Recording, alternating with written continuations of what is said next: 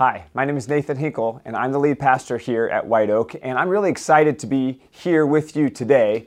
Uh, we are in a series which we have been calling Full of It.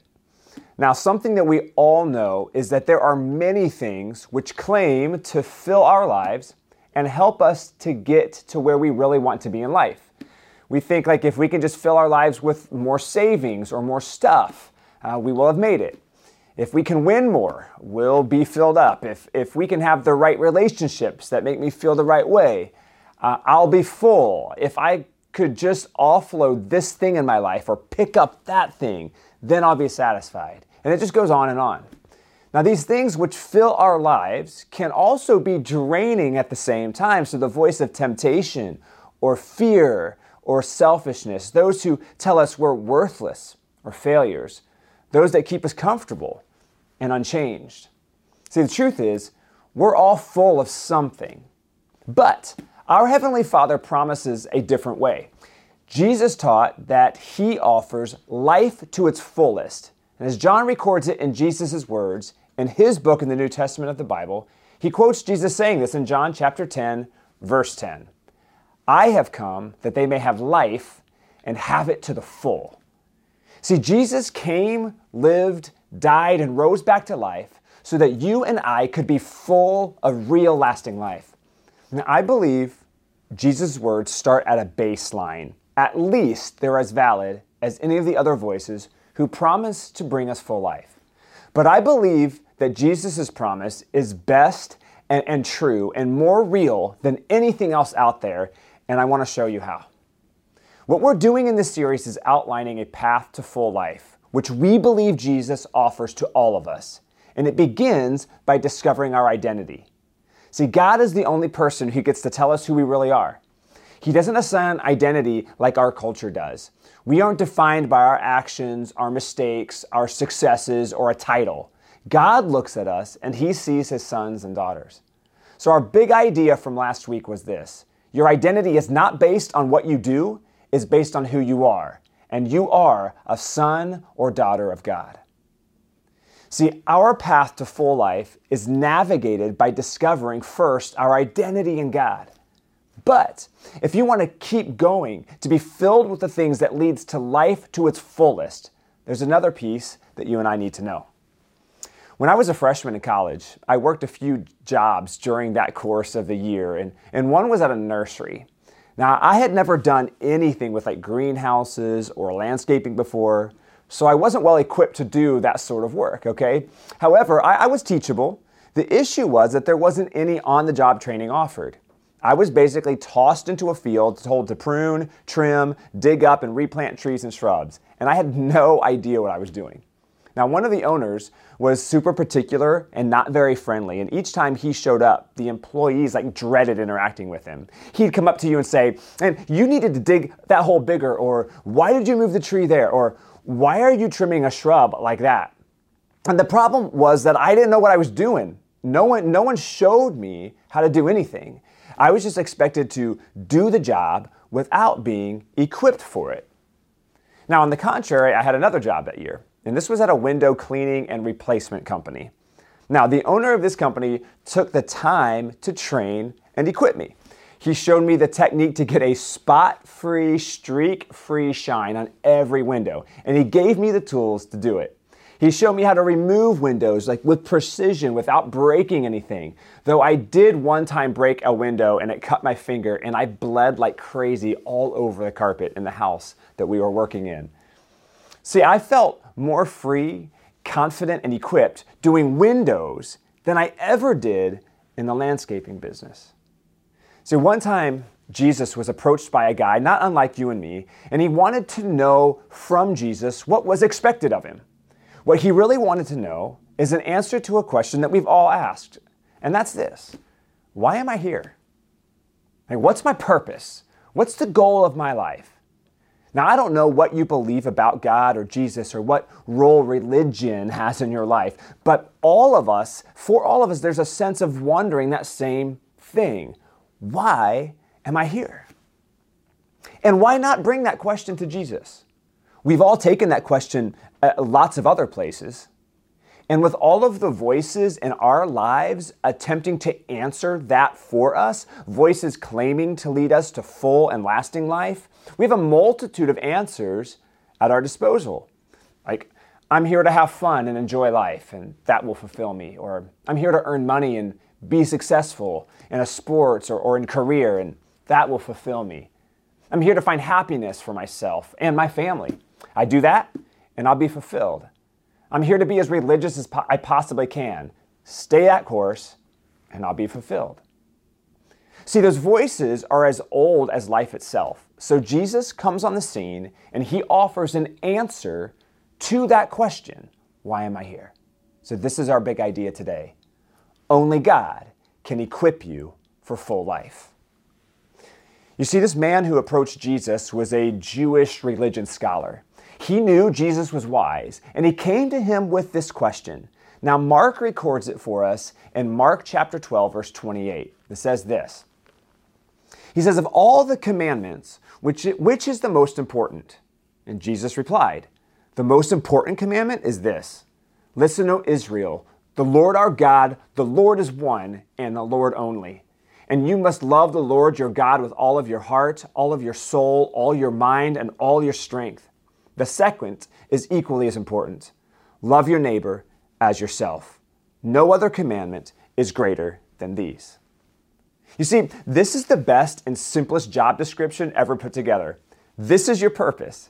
It's your purpose, and, and it's personalized to you. Love God and love others. There's nothing greater than that. I want, to let, I want to ask you to let that sink in for just a moment. Now, it's an old job description. It's been around since God was establishing his relationship with Israel some 2,000 years prior to Jesus' birth. See, Jesus doesn't provide a new answer to a new question. Jesus actually provides an old answer to an old question. Why am I here and what's the goal of my life? What is like what's the purpose of waking up every morning to face another day? Have you ever wondered that? What is the purpose of the monotony of school or my job? What is the purpose of pushing through the hard stuff in parenting or marriage or relationships? What's my purpose? Uh, what's, what's in my life that counts towards the greater scheme of things? Like, what's the purpose of loving those who are against me? And what's the purpose of church, faith, prayer, or all the songs we sing on a Sunday morning? Let me share this with you. Your questions, though they may feel personal, may be isolating, frustrating, or perhaps they're just a passing wonder, those are not new. And you're not alone in your questions. So, Jesus, in his wisdom and his love for you and for me, speaks backward into history for this guy and forward into the year 2020 with an answer for the ages. It's an answer which aims right at your and my desperation, our heartache, our, our numbness, or just our apathy, or our pride love God and love others. That's his plan and his purpose for your life. Don't overcomplicate it. Don't search desperately for the detailed in and outs of that beautifully simplistic purpose.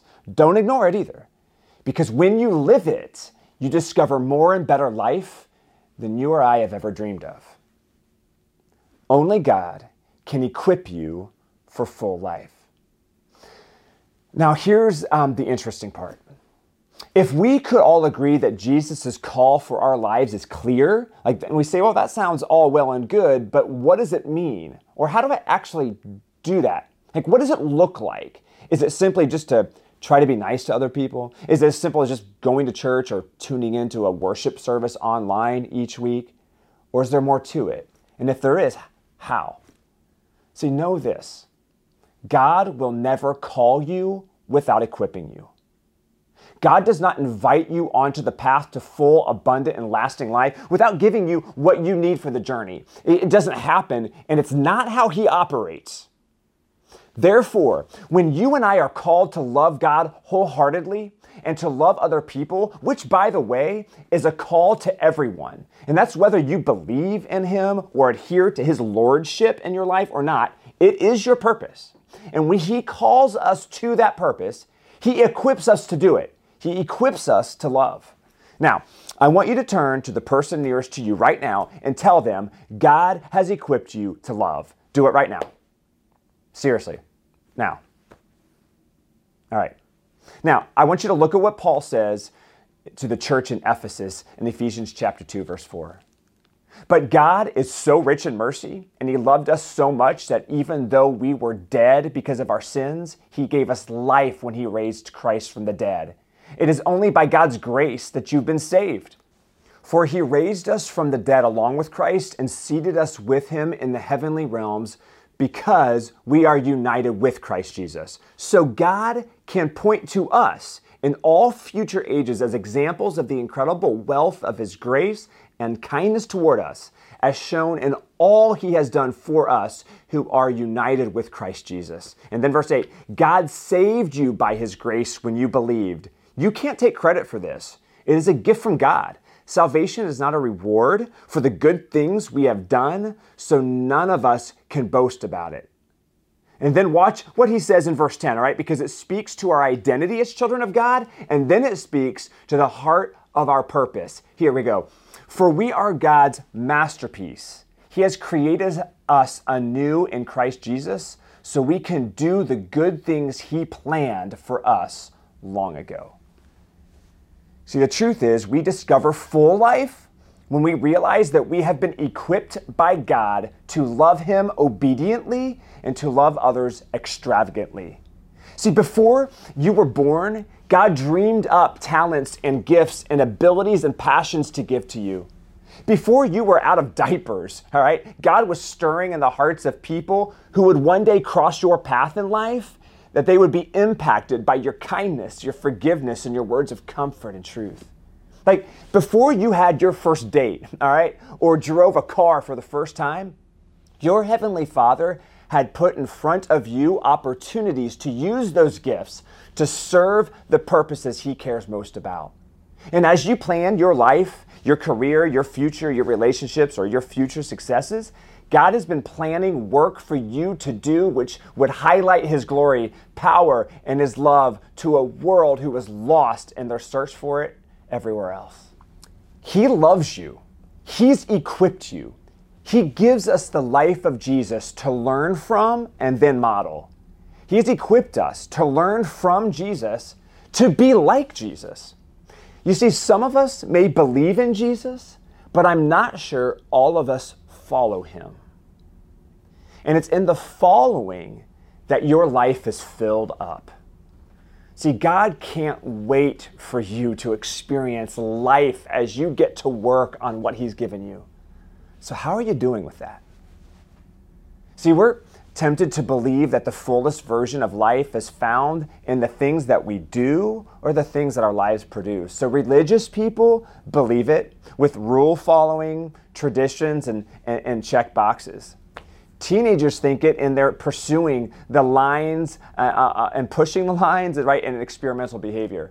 Parents believe this with the cultural pressures and the toxicity of affluence. Older adults think it that their time for ministry, impact, and mentoring is in the past. Hurting and broken people believe this, thinking if only I could go back and change this or that decision or mistake, then I would find real life. See, I had another job in college. It was at Miami University's Recreational Sports Center, and I worked in the custodial area. And I was supposed to go around cleaning things, but I learned I could get away with not doing a lot. So I would take like extra long time cleaning the lockers in the locker room. I'd take long breaks outside when I was supposed to be sweeping the steps. I'd clean the indoor track at the slowest pace possible. And I mastered the art of looking like I was working. I was equipped for the work, but I hid from it. I made excuses. I, I looked other places for satisfaction and just simply neglected it. You see, the path forward in life and in faith is open to you. That path is open to you, and it's wide and church, it's crowded, and you're welcome to take it. But God created good works for his sons and daughters so that we would be about Jesus things as we walk this path. Step by step, walking to the deeper places of trust and obedience. There is, there is so much more of God to enjoy than what some of us are experiencing now. That's what it means to love God. Step by step, walking to the deeper places of selfless love for others, pointing them to Jesus. Your love serves as evidence of the greatness of our God. That's what it means to love others. There is no way we can earn from God or produce anything truly good apart from Him. While we were busy attempting to find purpose in all these other things, Jesus died to save us from our sin and our hopeless pursuits. Only God can gift us eternal life in Jesus. Only God can equip us for full life.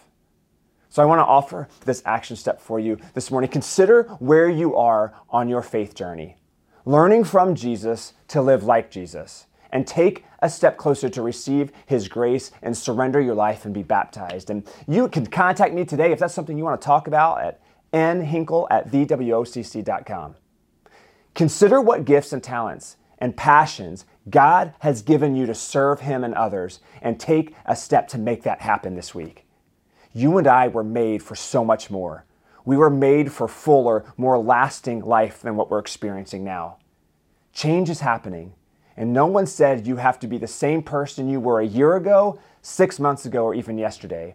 You have permission to grow and to become more and more filled with real and lasting life. Only God can equip you for full life. Take Him up on it and get busy doing it.